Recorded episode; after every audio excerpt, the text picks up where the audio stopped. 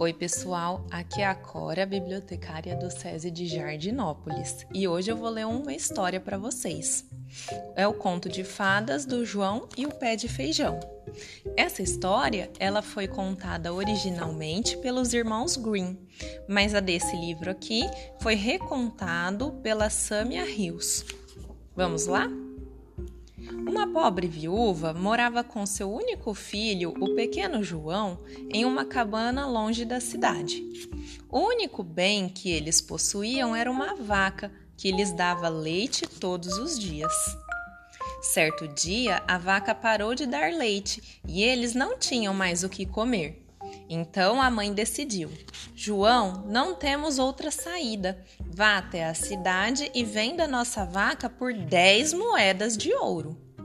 E lá se foi o menino, muito triste, com o único bem que lhe restava. No caminho encontrou um senhor que lhe disse: Quer vender a vaca? Pago cinco sementes de feijão por ela. Não posso, minha mãe me pediu para vendê-la por dez moedas de ouro, porque não, temo, não temos mais o que comer em casa. Mas essas sementes são mágicas, nunca mais vocês passarão fome na vida, disse o homem. Convencido de que estava fazendo um bom negócio, João entregou a vaca para o homem e voltou para casa feliz com os feijões na mão. Ao chegar, contou para a mãe o que tinha acontecido. Ela ficou muito brava. E agora, o que será de nós? Vamos passar fome o resto de nossas vidas. Você está de castigo, João. Vá já para o seu quarto. Depois de dizer isso, ela tirou as sementes de feijão pela janela. No dia seguinte, João acordou aborrecido e com fome. Olhou pela janela e levou um susto. Um enorme pé de feijão havia crescido no lugar em que a mãe atirara as sementes. Não era possível enxergar o fim dele, que se perdia nas nuvens. João nem esperou sua mãe acordar. Subiu rapidamente pelo pé de feijão para ver onde ele ia dar. Ao chegar ao céu, depois das nuvens, João encontrou um caminho que levava a um lindo e imenso castelo. Na porta estava a mulher mais alta que João tinha visto na vida. Ele se aproximou da mulher e pediu: Bom dia, por favor, tenho fome. A senhora pode me dar algo de comer? Está bem, mas depois você precisa ir embora correndo. Meu marido é um gigante terrível que adora comer criancinhas. João acompanhou a mulher até a cozinha. Quando ia comer o primeiro bocado, o chão tremeu. Era o gigante que se aproximava.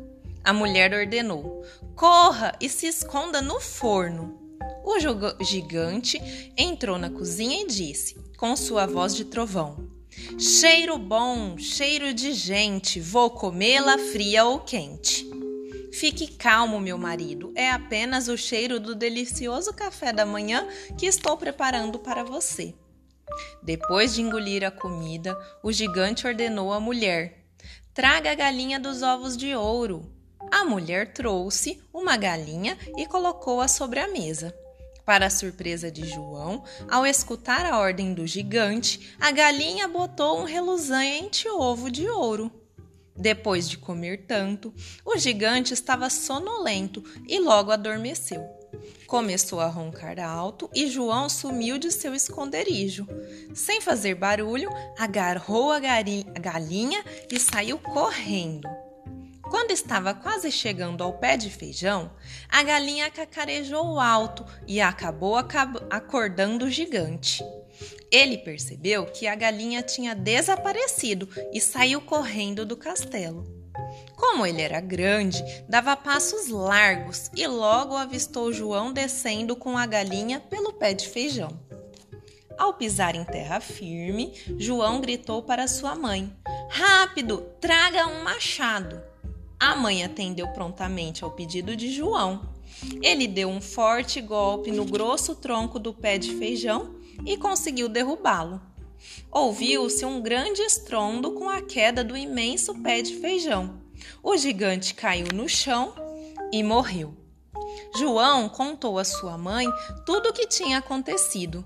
Daquele dia em diante, os dois viveram com prosperidade. Eles possuíam a galinha dos ovos de ouro e nunca mais lhes faltou comida. Até o fim de suas vidas, João e sua mãe foram gratos ao bom Senhor que lhes pegou, pagou pela vaca com as sementes mágicas. Fim.